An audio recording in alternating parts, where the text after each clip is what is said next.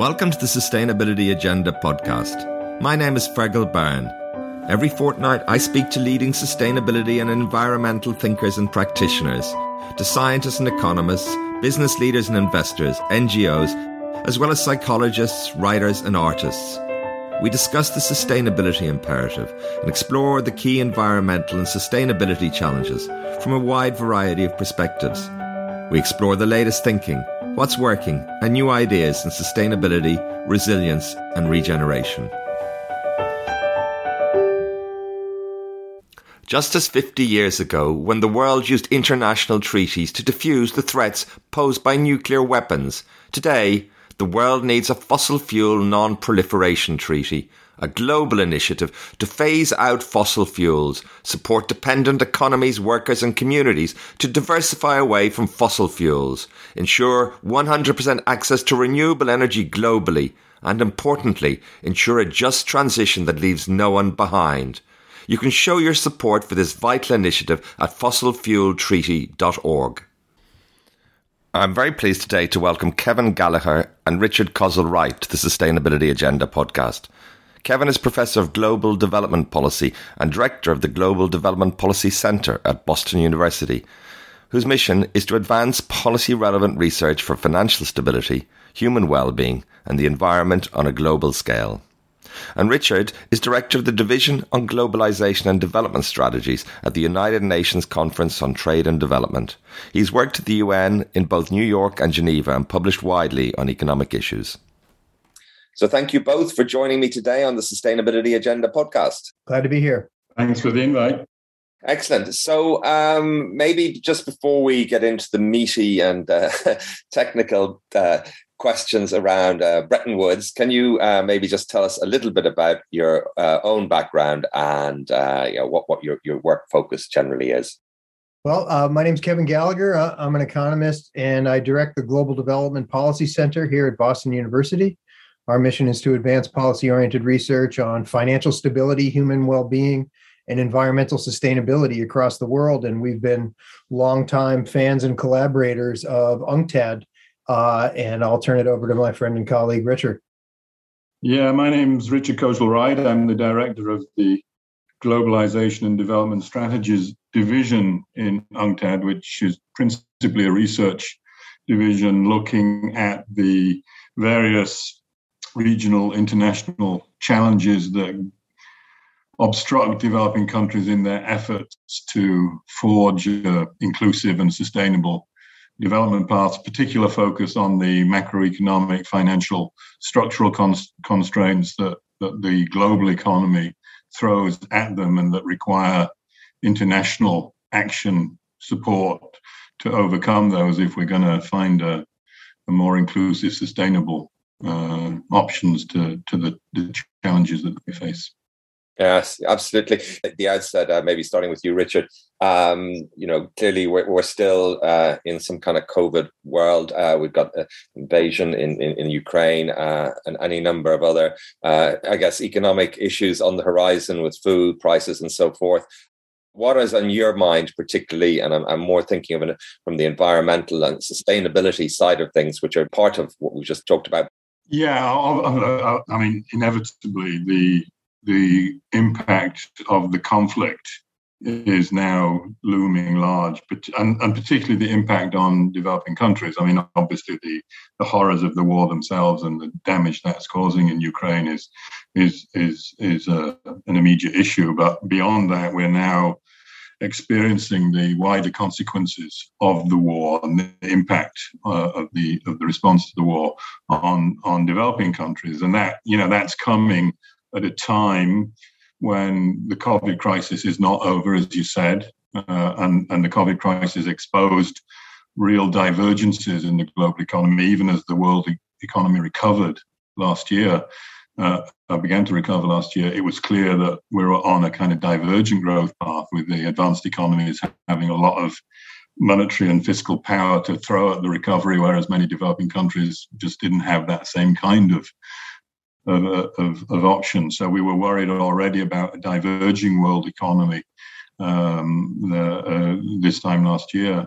And, and, and the conflict is, I think, exaggerating that concern that we have I think on top of that, because and, and, Kevin will talk a little bit more about this maybe. I mean, we've we've been working together on how you marry the traditional development challenges with the with the climate challenge. And and there's a real concern I have, I guess, about how the war is crowding out the the concerns that were exposed in building after Glasgow um, about the about you know t- to some extent the lack of movement in the right direction in terms of responding to the climate to the climate crisis. And um, and I think there's a real you know just a crude example the IPCC report that was launched at the end of February on on the adaptation challenge essentially got drowned drowned out by the by the by the by the what was happening in in Ukraine. You know, the fact that the two poles have now seen extreme rises in temperature that scientists say we've never seen before really got almost no attention in the in the media again because of the war. And I think you know that's a, I mean, and there's understandable to some extent there's understandable reasons for that but but it's it's a real concern that that this how quickly this the, the climate aspect has been put onto the back burner. So it's it's very much trying, you know, we what's on our radar screen is whether the international community can get back to the business of dealing with these combined development and climate challenges in a in a in a constructive and and, and timely fashion. Yeah, yeah, very, very very good. Thank you, thank you, um, Kevin. Well, what's been keeping me up at night for almost 15 years is the the triple concern of the fact that our, our global economy is now highly finite, financially unstable, uh, unequal for people, and unsustainable from a climate and environmental perspective, and that all of that is is really converging right now in the middle of this crisis once again, as it did during COVID. I think the one thing that I would add to to Richard is that the sanctions, the interest rate rises in the United States, the increases in fuel, food, and other commodity prices, uh, and the looming potential of a Russian default um, could could trigger a debt crisis in the developing world. We've already seen Sri Lanka uh, uh, get close to a tipping point uh, this week. Uh, Mozambique, Egypt are countries that uh, that are on everyone's mind over this next couple days, and one of the motivations for this book, even before the Russian invasion, even before uh, COVID, we actually wrote this right in the middle of COVID, um, is the lack of the uh, international system to be able to respond to climate change and have the kinds of economic policies in place to help be a safety net for the world economy. And one of the core ones is the lack of a comprehensive way to deal with countries' debt problems. So yeah. yes. in January, in January, before the Russian invasion, the World Bank sounded the alarm that that just the interest rate rises in the advanced economies could put up up to 60 countries over the cliff in terms of debt sustainability. Now, if you square that with our climate goals, uh, ourselves, uh, the United Nations, and uh, World Bank have, have estimate that uh, emerging market and developing countries need to mobilize in a stepwise fashion, two to three percent of GDP on an annual basis until 2030 to be able to reduce emissions by 45 percent and have a just transition towards uh, that new goal and invest in in adaptation. So, if before the Russian invasion, you have the World Bank and the IMF on the same page that there's 60 countries in the developing world that just an interest rate rise is going to tip their ability to be able to pay their international debts now. How are we going to mobilize the financing to be able to meet these goals?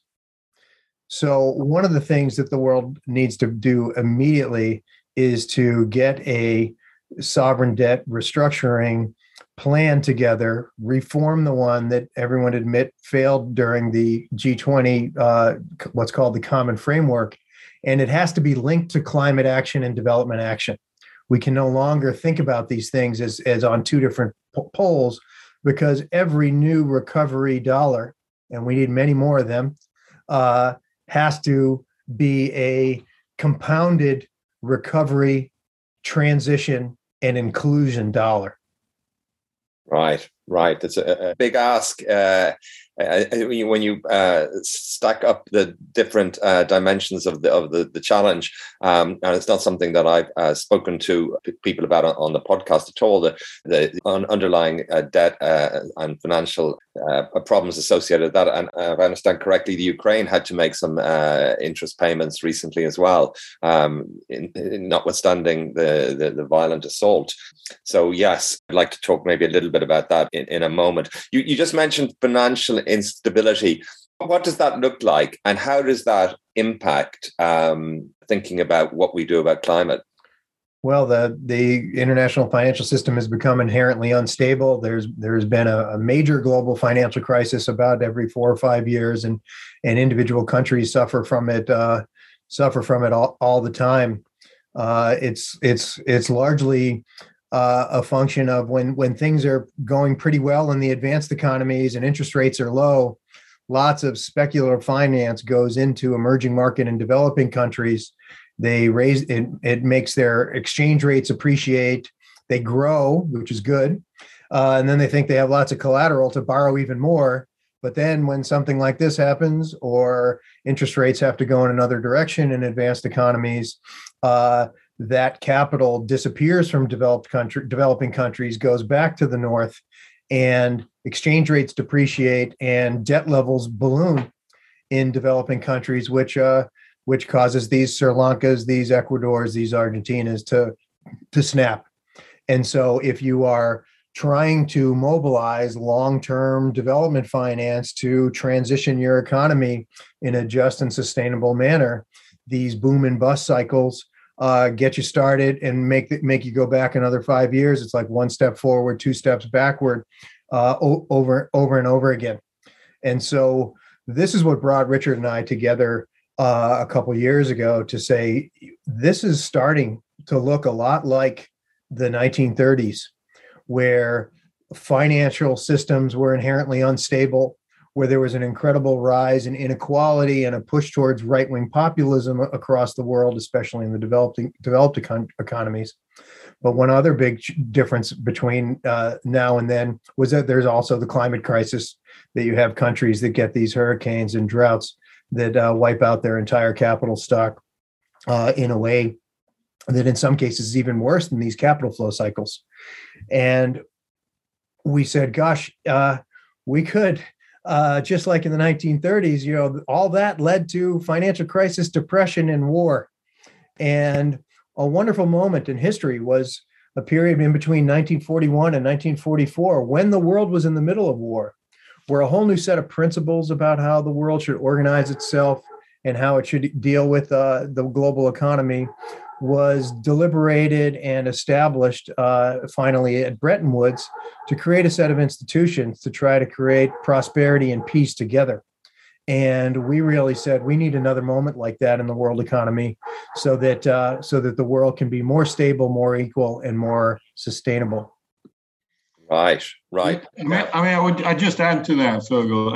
I mean, of course, it's not just a problem for developing or emerging economies, this highly financialized world um, has also seen a kind of, and it's a great irony, I guess, even as there seems to be more and more money uh, uh, flipping around the world, investment rates in the advanced economies themselves have been on a downward kind of trend, right? And and companies have become much more focused on on on short term uh, financial decision making than they have about uh, longer term issues around capital formation. And we know that profits have become used extensively for dividend payments, for uh, share buybacks, and asset appreciation rather than these traditional kind of notions of, of, of, of, capital formation. And, and it's one of the great ironies that the kind of big selling point of kind of financial liberalization in the financial world was always it was going to be good for entrepreneurs and,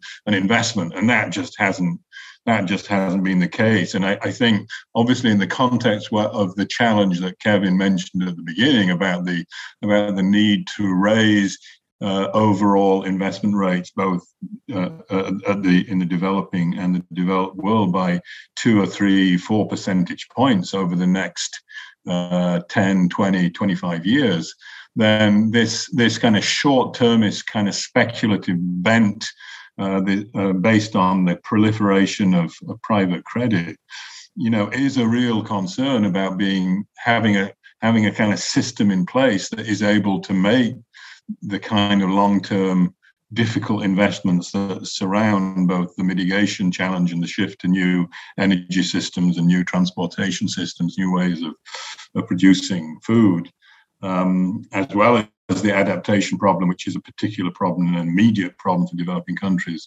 Uh, the fact that we don't seem to have an investment environment that, that is conducive to that has to be a, a real concern in, in terms of of whether we come to, to, to meet this challenge full on and in, in a timely manner. Yes, uh, very interesting. You talk about the the, the you know, proliferation, I suppose, of, uh, of financial capital, um, and and I'd be very interested in getting your thoughts on how you might you know discipline financial capital or what that might look like. But maybe just to uh, uh set the scene a little bit, um, uh, and, and and just to give a little bit of an overview of what you think are a few of the key uh, important outcomes of, of Bretton Woods. Um, I mean, we've got the IMF, the World Bank, uh, uh, also, I guess, a set of rules about how how the international uh, financial system operates. Um, and uh, yeah, just give it a little bit of a snapshot because obviously uh, it's, it's, we're not under the Bretton Woods uh, in, in some ways, but uh, these days. But uh, yeah, just maybe draw a little bit of a picture there.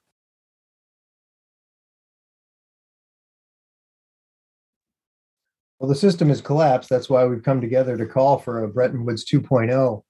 But what was amazing is that that in a short period of time, sort of three sets of institutions to deal with the international financial system, to provide long run development finance, and to govern the global trading system were by and large set around a set of principles around full employment, welfare, uh, policy autonomy, and interconnectedness um, and a set of rules that uh, that helped each country uh, focus on their own national priorities without their pursuit of that national pers- priority infringing on another country's ability to be able to do so. Uh, one of the other core tenets of it, to get to your other question, was the regulation of capital. So the International Monetary Fund explicitly, what's one of the only things that the U.S. and the UK agreed on on some level, uh, explicitly said that trade should eventually be free, but financial flows need to serve these productive investments for employment uh, and and long and long run growth. And to us, that's that's the part that's become unhinged. In 1980, the size of the world economy was about 10 trillion dollars, and the size of the uh, financial system was about 12 trillion dollars. You know, largely at the same scale and largely financial systems were there to serve investments in factories and people and human capital and things of that nature. Now, the world economy has increased by a factor of eight. It's about $80 trillion. The financial system has increased by a factor of almost 30. The financial system is about 30, $300 trillion in assets and liabilities around the world. But as Richard has noted, the level of actual investment in productive economic activity and employment has stayed at 20% of GDP from 1980 until the present. So we are creating these financials, the, the financial system has become unhinged from its productive intermediary role that it has been set to play. One of the great things about Bretton Woods is they understood that the financial system had to be able to serve these longer term goals. But over time, because of uh, some loopholes in, in the agreements, uh, allowing for the, the, sort of the euro market to develop offshore, uh, which came back onshore, and then financial markets got really deregulated in the 1980s and the 1990s, and then in a big way uh, in the early 2000s.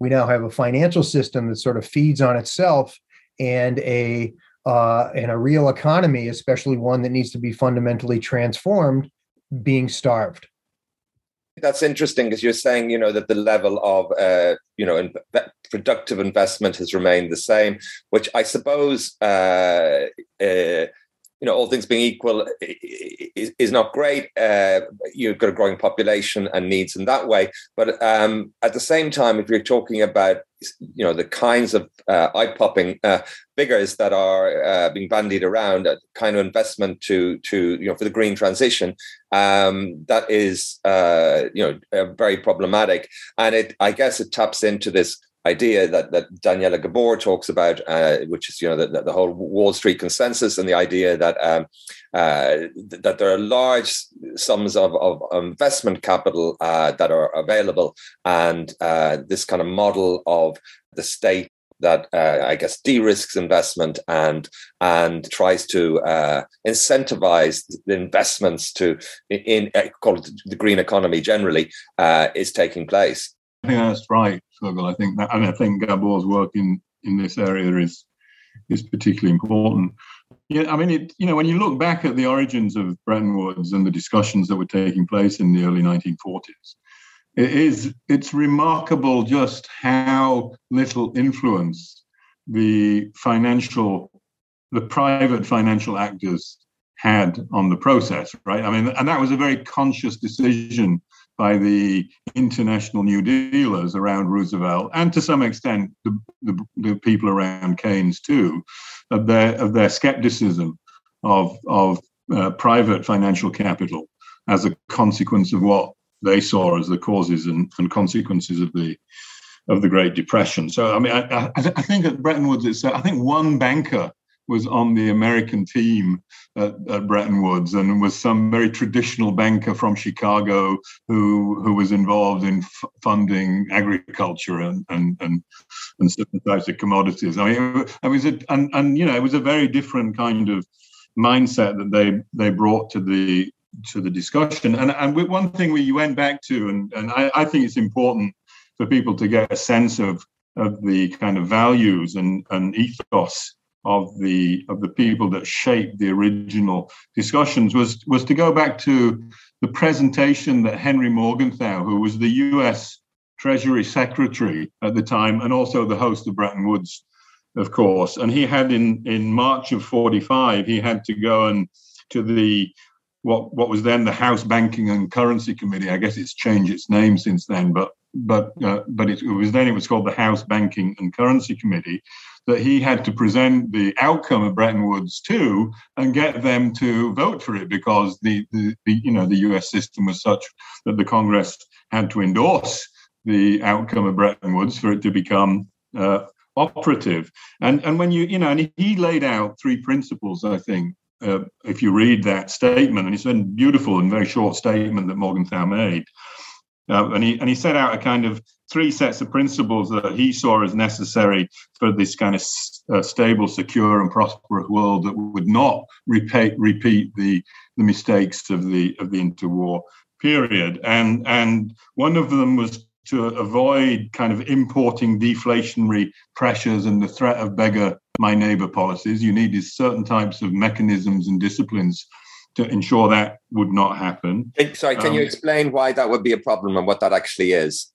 Well, yeah, I mean the the, the problem that the, the, the to avoid countries that would try and avoid uh, economic downturns uh, in their own country, whether, whether by responding through protectionist uh, measures or, or uh, uh, uh, and, and, cutting off the opportunity of countries to be able to continue to trade as a necessary vehicle of, of, of, of stability and, and, and economic prosperity um, to, to, to impose restrictive uh, uh, domestic policy measures, in, uh, raise interest rates in the in the case of the uh, the United States that would have major ramifications for financial stability in other parts of the of, of the global system, etc. Right. Uh, so so the, the point was not to respond to a, a, a financial shocks with de, uh, with deflationary and tightening measures, but to be able to overcome and make the adjustments in a more orderly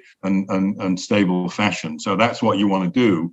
And, and and so and and and that so that was necessary that was and, and to do that you needed certain types of international mechanisms that would that would ensure that the more expansionary responses did not produce um, uh, negative uh, uh, uh, outcomes from from uh, financial markets. So so this avoiding of what they call beggar my neighbor policies was was uh, was central to the kind of design of the mechanisms at, at Bretton Woods. At the same and, related to that, they wanted to ensure that countries you know had the necessary policy space to be able to pursue more expansionary responses to uh, economic shocks. So the, the, this idea of having policy space to be able to combine uh, economic growth with um, expansion of, of uh, welfare state, full employment commitments, etc., would would be in place, and and they recognise that you couldn't.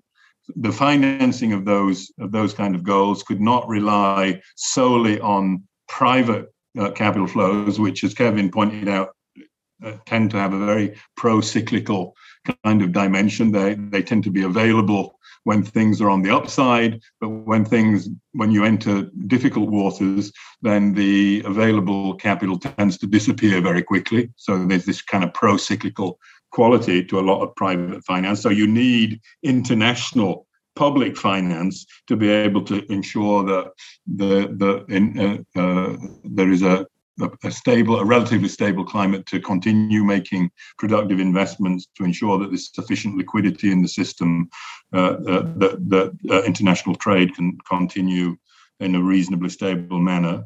And and and and and, the, and I think the third element that people kind of forget about, but it's kind of topical at the moment, and it's interesting that it would be a United States uh, Treasury Secretary that that emphasized this point, is that they didn't want to have the kind of big, powerful states to be able to discipline small, smaller, weaker states if uh, to do the things that the big guys wanted them to do. That notion of kind of economic, what, what Morgenthau himself called economic bullying, would not be uh, part of the international financial system because it tended to generate uh, uh, divergence and discontinuity in the system. So, so these kind of commitments to to avoiding beggar my neighbor policies, ensuring that there was sufficient international public finance, and and and avoiding um, uh, kind of aggression or bullying by big states were actually the principles that Morgenthau kind of outlined in his defense of the Bretton Woods outcome uh, in 1945. And I, I guess uh, one of the things that I, myself and Kevin feel is that we've drifted, we've drifted a very long way from that kind of that kind of world and those kinds of uh, uh, principles. Yes, yes, yes. No, very, very interesting. And um, I want to talk about um, some of the change, some of the ways in which you you think that the you know the international system should be reconfigured and so forth. But just to get get a sense of context here, the suggestion is that this.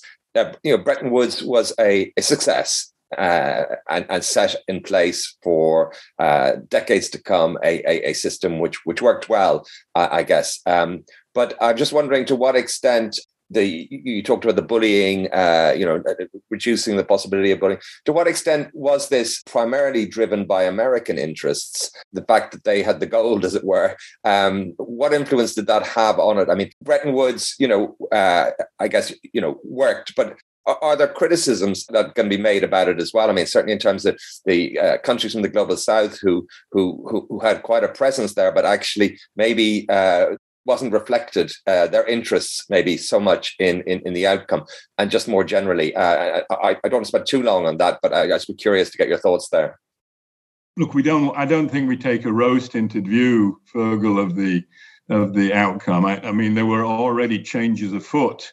When Roosevelt died Truman took over the idea of a world trade a, a world trade organization that was touted and, and agreed to in Havana in, in 1947 that would be a, a complement to the Bretton, to the uh, IMF and the World Bank was eventually um, ditched because the US Congress would not vote in favor of the World Trade Organization at that point, and we were stuck with the General Agreement on Trade and Tariffs, which was a much narrower kind of trade agenda than the one that was envisaged in the negotiations that came out of, of, of, Bretton Woods. So, so there were there are already weaknesses in that system, and as you rightly said, although developing countries were very much uh, present at Bretton Woods, I think there's a tendency just to assume that it was between the U.S.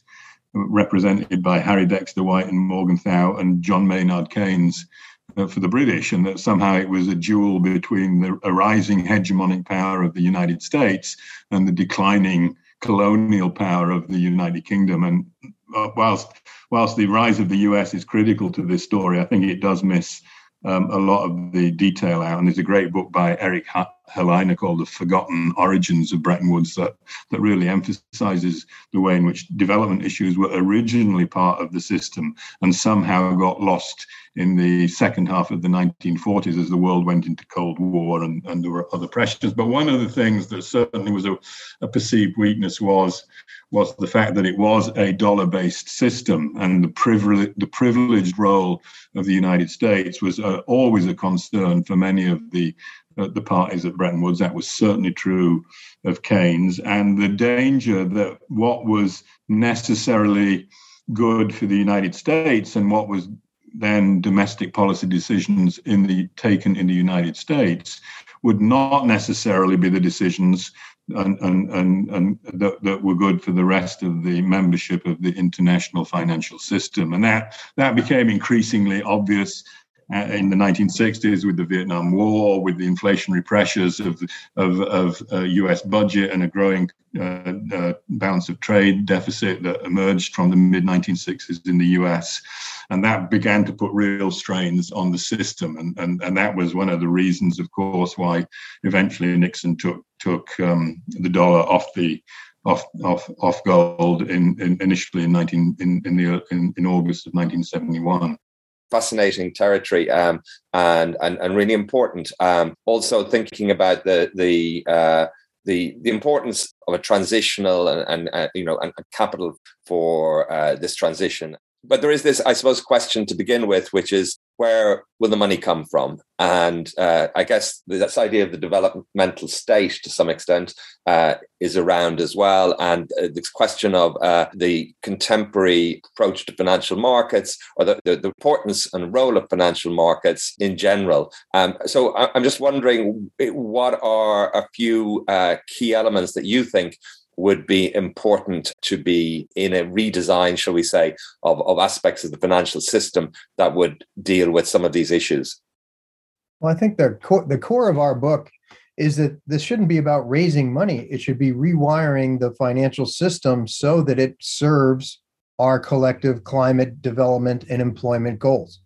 And that was the triumph of the multilateral moment in Bretton Woods. Like Richard said, went off in different directions by by the by the 1990s it was very detrimental for poor countries. And by the 2000s it was detrimental for the whole world causing the biggest financial crisis since the great depression which shows that the whole thing has been unhinged.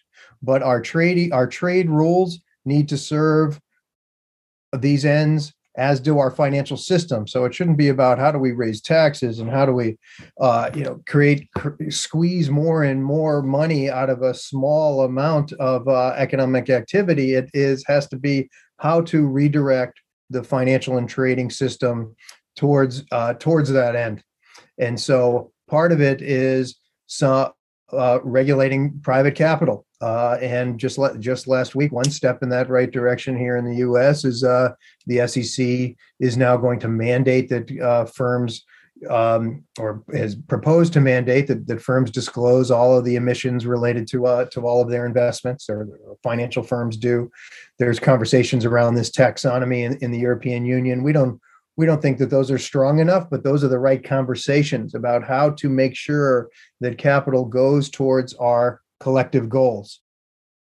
Yes, excellent, excellent. So um, you were saying that it's it's more about uh, it's less about raising the capital per se than uh, rewiring. Um, I'm not sure quite what the language you used was, but to what extent is is there an issue? Because uh, it does seem to be always framed uh, the beginning of the discussion is just the scale the, the amount of capital that's necessary um, that's required in order for the green transition. And then this question then becomes that, you know, where's the money going to come from? And we can't expect states to pay. And therefore, and you go down a particular avenue and so forth. Um, to, to what extent um, is this proliferation of investment capital itself, um, I guess, symptomatic of, of a, a, failure, should we say, in the international financial monetary system uh, post Bretton Woods?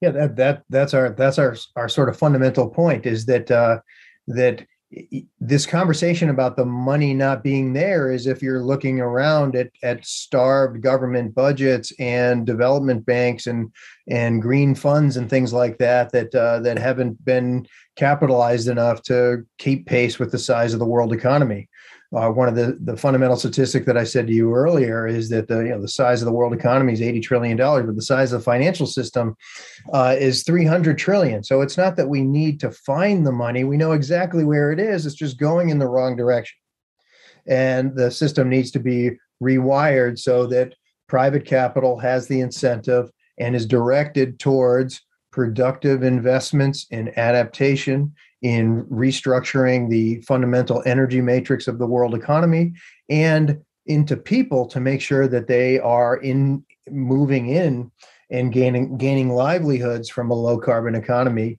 uh, in, into the future. And so that takes uh, a, re, a re-fundamental thinking of international trade rules.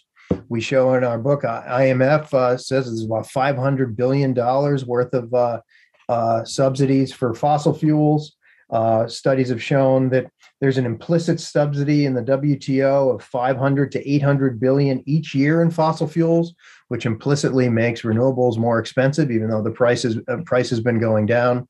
So the, the trade regime needs to be repivoted where these carbon bads need to have disincentives and yeah that's i mean that's something that's quite interesting and i'd like to get your thoughts there both of you in a sense. You, you mentioned the eu taxonomy um, but there does seem to be inherent in all of this this idea of incentivizing capital and less about punishing capital or should we say you know uh, uh changing the well terms of trade or at least the prices you know. Uh, uh one issue obviously uh, i mean the eu is is is is a big driver here in this uh, you know, is including, should we say, gas and nuclear, and there's a whole question about that. But I suppose there is this question about the cost of capital, and I'm wondering also about the central banks here who play an important role as well uh, in terms of collateral and so forth and you know uh, penalizing uh, or, or, should we say changing the price of, of capital for uh, what you might call brown uh, investments and so forth? Is it is that the case that there's more of an emphasis on the on the incentives? What needs to happen on the other side?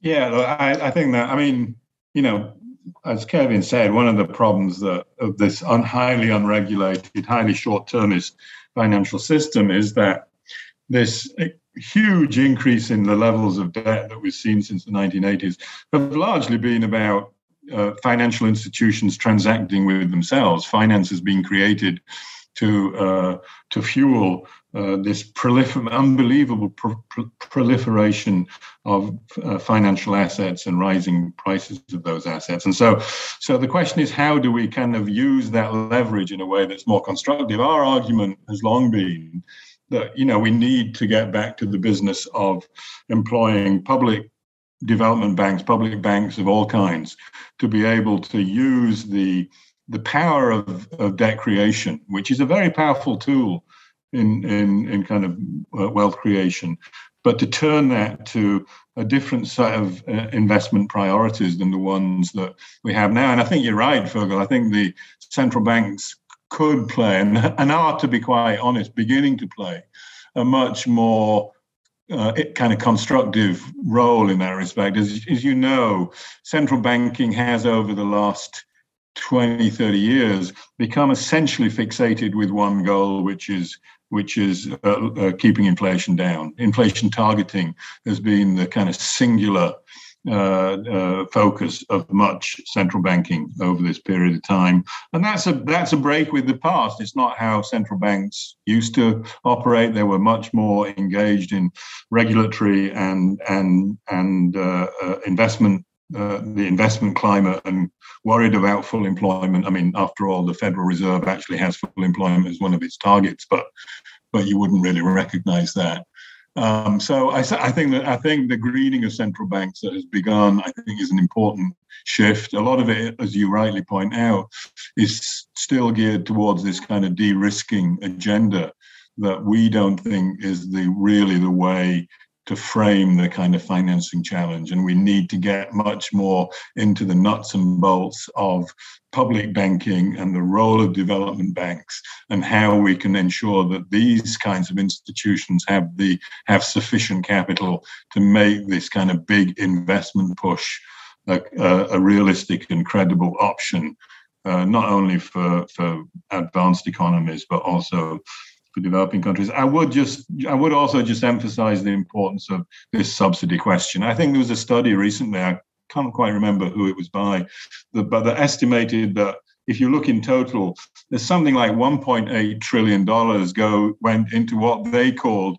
environmentally destructive subsidies. It wasn't just the subsidization of fossil fuels, but it was subsidization of agricultural practices that themselves are highly uh, uh, uh, the, highly toxic from an environmental point of view and etc and, and ironically that's the kind of number we're talking about in terms that's about that's you know 1.8 trillion is what? It's something like it's between 2 and 3 percent of global gdp so it's you know the money it's this weird thing and you're right everyone says well where's the money for this? Where's the money it's not a problem. We have the resources to to tackle this problem. It's very much whether we have the political will and the economic mechanisms to be able to ensure that the, res- the resources go to the right places rather than what we would argue are the wrong places, which is what is happening today.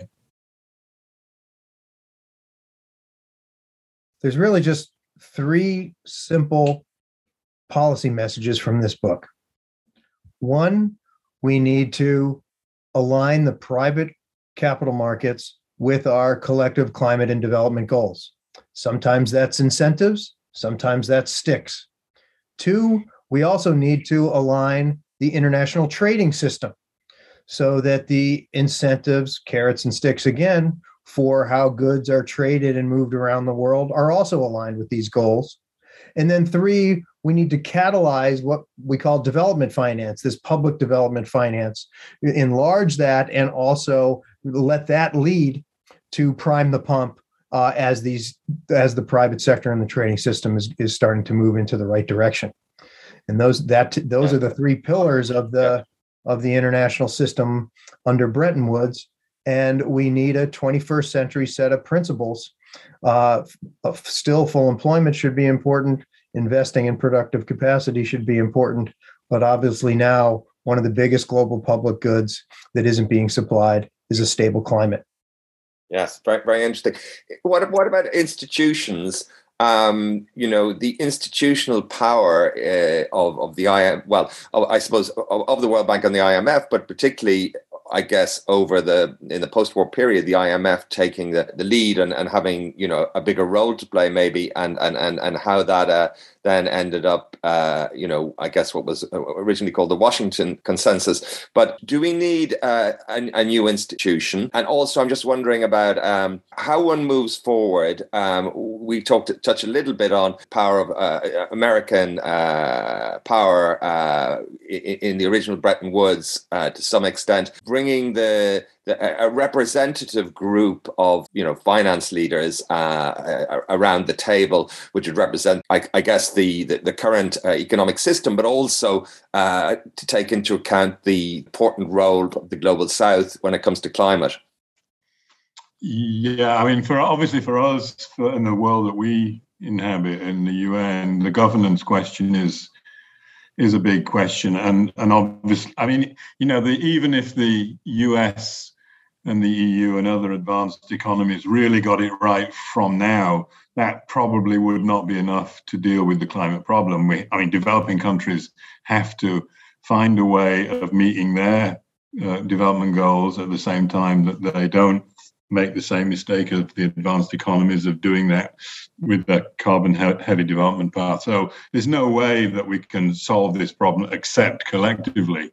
And of course, you know, the governance institutions, particularly the financing, more than the trade institutions, really, the, the, the, the finance, the multilateral financial institutions are very heavily biased in favor of the advanced economies and creditors, and you see that in the way in which the heads of these organizations are selected. You see it in the way in which decision making is is uh, allocated, and you see it in the distribution of the special drawing rights and the quota system that lies behind that. So I think I think we have to be recognized that that there needs to be reform. Obviously, China's rise as a major player, I mean, this dramatic rise of China has, in a way, disturbed the the old club.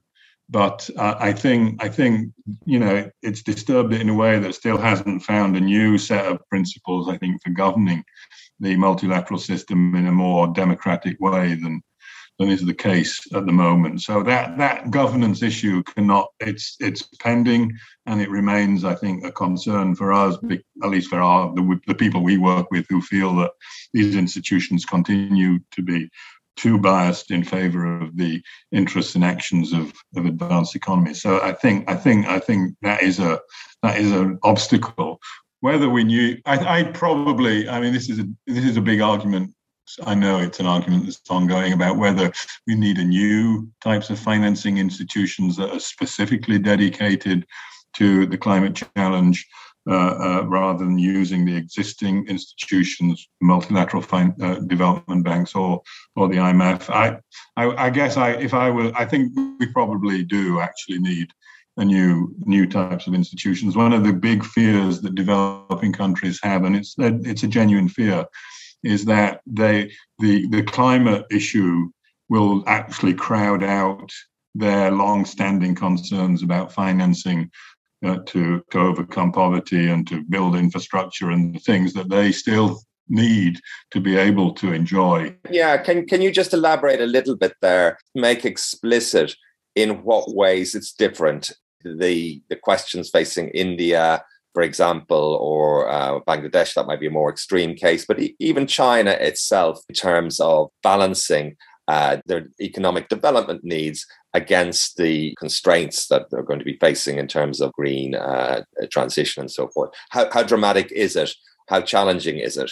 It's. I mean, I think it's always good. I mean, China has its own special peculiarities. Kevin might want to talk about that. The, they've done a lot of work on that, and it's always you know it has peculiarities that, are, that make it a different type of animal from other developing countries although we argue it's, it remains a developing country. There's still half half a billion people that live on less than $2000 a year. So i mean that's not a problem that european countries have had to deal with for a long long time. Um, i mean mobilizing resources uh, on, and, and we, you know, the, the kind of resources that you need to put into infrastructure, basic infrastructure development to fund the the emergence of, of new industries. You got to remember that most developing countries still a huge percentage of their labor force operates under what is called informal conditions. The, the, the, the, percentage of the workforce that is operating in formal factory, you know, factories with with well reasonably well defined rules and regulations about workplace practices and health and safety standards, etc., is is still is still very low. You know, I mean, most most developing countries, even middle income countries, only fifty percent of their workforce is operating under those kind of formal conditions, and you need you know basic investments both private and public to kind of raise raise raise standards raise living standards raise regulatory standards improve capital uh, human capital uh, standards etc Th- those have little to those those are not the same kind of problems as of as building a new energy system that is based on renewables rather than than than uh, carbon uh, carbon based fuels.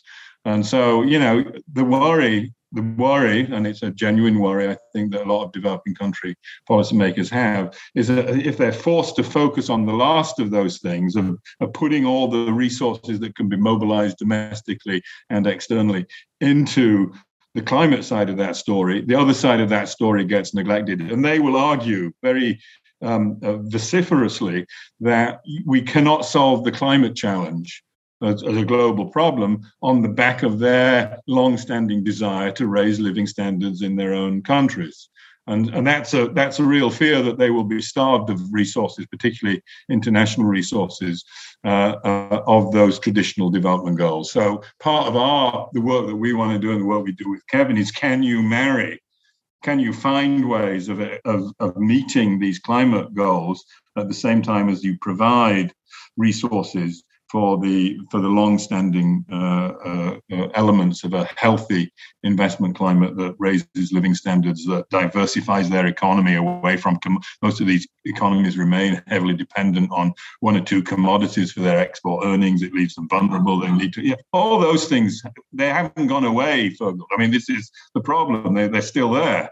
There's basic changes this book was written um, during COVID, as you say, and before the Ukrainian in- invasion. And uh, there are a couple of things I'm just interested to just see how they would change the way you see things or how you would see them playing out. And I suppose one of them is this question about, you know, uh, Russia being isolated, but then Russia maybe in China and Russia, China and India. I mean, I think Larry Fink, um, to quote, quote Larry Fink, I'm not sure, but anyway, to quote yesterday, uh, the Financial Times was uh, basically said the globalization is over. But uh, in terms of, you know, and, and then Russia's changing the, the payment system using rubles. And so th- there's something going on there. And the idea of a, you know, maybe the, the unipo, I mean, the, I guess what they call the dollar hegemony, the, the, the, use of the dollar globally, but the idea that there might be two, you know, poles or two uh, spaces, as it were. Uh, I, I, wonder uh, how, how, that might change your thinking or how you think that might impact things.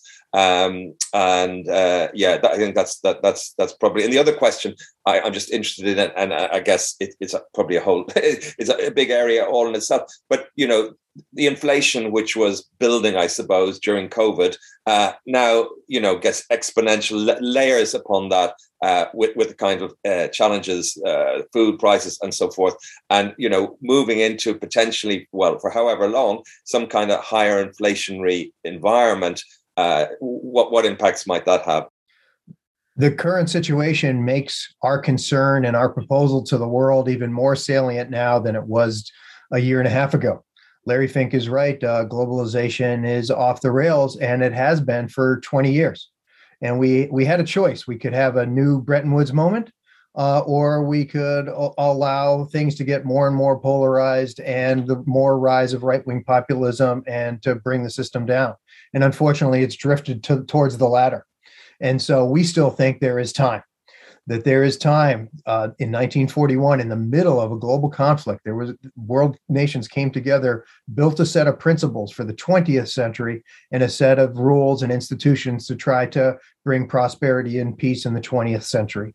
We need that kind of moment now. That's what this book is about. We need a bretton woods moment now to set a new set of principles that allow us all to pursue our development goals in a climate constrained way and to link development and climate change together. We don't see it as a major trade off. If there are massive investments, if we redirect the financial system and the trade system and primed by catalyzed development finance, if it's done in an equitable manner, that it can bring prosperity and peace for the 21st century.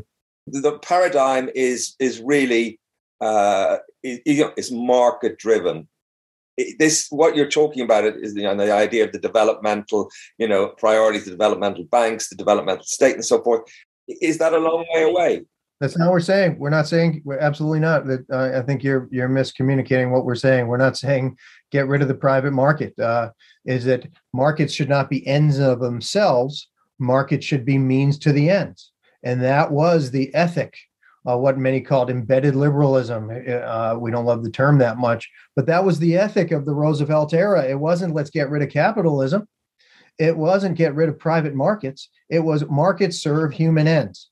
And now in the 21st century, market need markets need to serve human and planetary. Yes, no, I, I, wasn't saying that. What I was, I, I guess, trying to suggest is it's a pretty embedded logic at the moment. And I'm just wondering how radical a change this what you're talking about is in terms of getting uh, moving from the you know free flow of capital and its you know own agenda to serving the developmental needs.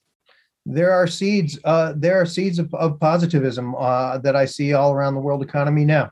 They need to work faster but there is something called the uh, Network for Greening the Financial System, which is a group of central banks from the South and the North that are starting out more like just trying to find out what the exposure of the banking system is to dirty industry and to more speculative stuff away from uh, cleaner and more transfer transformational finance. Some of the more ambitious uh, central banks are thinking about actually re-rigging financial rules so that it goes towards the goods and not to, not towards the bads. That's a positive sign.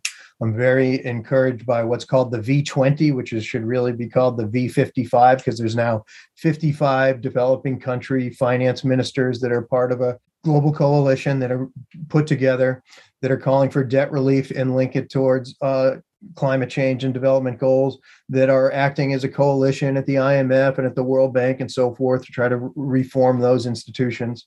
That to me is a positive. I the the deliberations we're having around taxonomy and, and hard SEC rules in the United States, they don't go far enough, but it's it's a it's a realization that the voluntary standards and the voluntary ESG kind of things that the financial sector has started to come up with over the past five years um, might have been good to experiment with in the late 1980s and 1990s, but now we've run out of time to see if voluntary efforts will get us there. We a report comes out every week about how ESG is all, is 90% greenwashing. We can't afford that, right? We have 8 years to reduce emissions by 45% and we know they're going to go up in the next year and a half because we kicked the can down the road and didn't do this when we were supposed to. And so unfortunately, we have to keep the lights on and keep people in Europe warm with gas, coal and oil.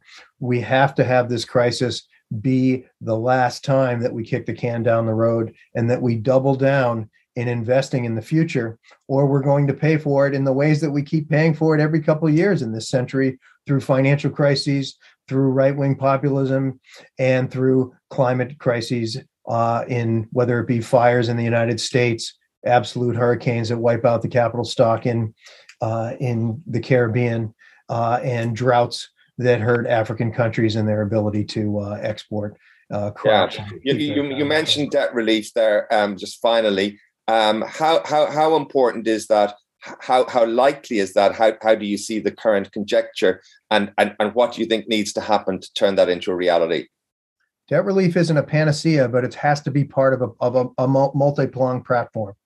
We need lots of liquidity finance, short-term finance for developing countries the issue more issuance of special drawing rights, uh, more redirecting of private capital markets to uh, uh, help get shorter uh, and cheaper finance to developing countries. Number one. Number two, we need more concessional finance and grants to developing countries so that this is the concessional wings of things like the International Development Association uh, and grants through aid. And number three, we need debt relief.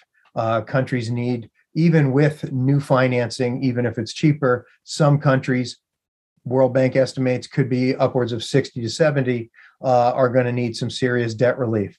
There was a debt program put together by the G20 during COVID called the Common Framework. Unfortunately, uh, we'll give them a point for realizing how, how important it was. Unfortunately, it's now universally seen as an absolute failure. Only three countries uh, Chad, Ethiopia, and Zambia uh, went in to try to work it out. But uh, there are two big, huge problems with it. Uh, one, the private sector and commercial sector around the world did not play and weren't com- weren't compulsorily part of the regime. And two the outcomes were not linked to climate and development goals. It was really just how to give a country a little bit more breathing room to be able to go back to business as usual. Uh, i'm part of a proposal that says that this has to be linked together. We need to reform the imf excuse me the g20's common framework for immediate relief right now. So countries get immediate relief but that relief is linked to a, green and inclusive recovery. And UNCTAD has always been at the at the head of saying that we need a more permanent regime, a treaty-based regime that allows countries to work out their debts in a manner that is uh, inclusive for their economies and good for climate change. That is part of the international architecture. It's perhaps one of the most glaring goals in the architecture right now. Yeah, I, I think for you know developing countries pay in something in the order of a trillion dollars a year to service their debts, and and and they can't. I don't. I think it's unrealistic to expect many of them to to to spend the kind of resources that are, they're required to service debts and at the same time jack up the kinds of investments that they need to meet the sustainable development goals including the climate the climate goals which is why I, I think i think we have to acknowledge that if we're going to do all these things if we're going to achieve the kind of stability and inclusiveness that that is implied in this agenda some some way of of, of dealing with this burden of debt is going to have to uh, uh, appear. And we, we, as Kevin said, we think we need, we don't think you can leave that to the creditors. And ultimately, the IMF and the World Bank are creditors. You need a more independent institution that, that can bring together creditors and debtors in a in a timely and, and reasonable manner, can bring both public and private uh, uh um, uh, lenders together. And, and, and share the burden of excessive indebtedness in a way that can kind of get us onto a more stable uh, growth path and a more and a more uh, you know climate friendly growth path. I I I, it's, I I cannot imagine dealing with these multiple problems in a world that has the levels of external debt that we see today. And I just certainly for developing countries, that's not, it's just not going to happen. Right. Fascinating. Fascinating. Uh, a, rich and uh, uh, very complex area. We touched on some some really important topics, and I know we could talk about this for a, a, lot longer. But I really appreciate your time today and the important work you're doing. And thank you so much for joining me today on the sustainability agenda. Fergal, thanks. Thanks for the invite. Thanks a lot. Thanks so much, Fergal. Green finance is increasingly presented as a crucial way to address climate change and biodiversity laws. Yet more often than not, financial alchemy is used to obfuscate and repackage dirty activities, which are then rebranded as green, thus maintaining the status quo. The Green Finance Observatory is an independent NGO whose mission is to analyse and decrypt these new financial markets based on pollution and nature's destruction. If you feel it is important to identify and debunk false green finance claims, fight climate change profiteering, and other carbon finance mercenaries, please go to greenfinanceobservatory.org where you can support its work.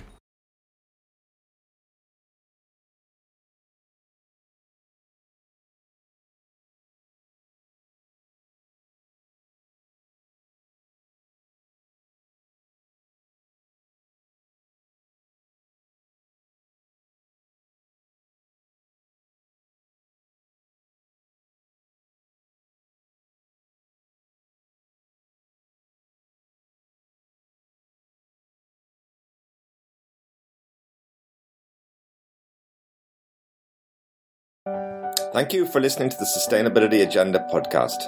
I hope you found it interesting. It would be great if you could leave a review and share the podcast on social media. You can sign up at iTunes to make sure you don't miss any future episodes.